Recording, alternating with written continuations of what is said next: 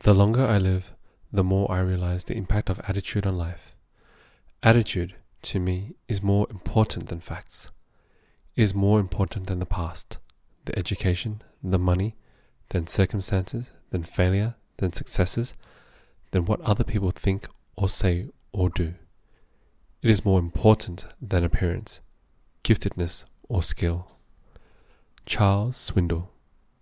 How true those words ring. Our attitude shapes our perspectives on life more than any other factor. Attitude comes before skill, resources, education, or appearance. As Charles Swindoll put it, attitude makes or breaks our lives. Our attitude determines how we approach challenges and opportunities.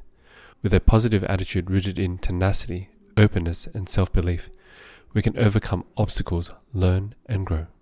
An attitude of gratitude appreciates what we have rather than focusing on what we lack. An attitude of contribution seeks to help others, spreading goodwill. An attitude of optimism expects the best and works to make it happen. We have a choice each day regarding the attitude we embrace.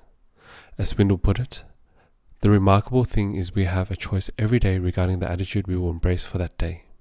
Though we cannot change circumstance or other people, we have full control over our perspective.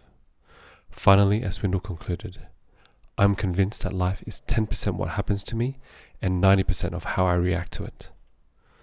Shape your attitude and shape your life. What attitude will you choose today?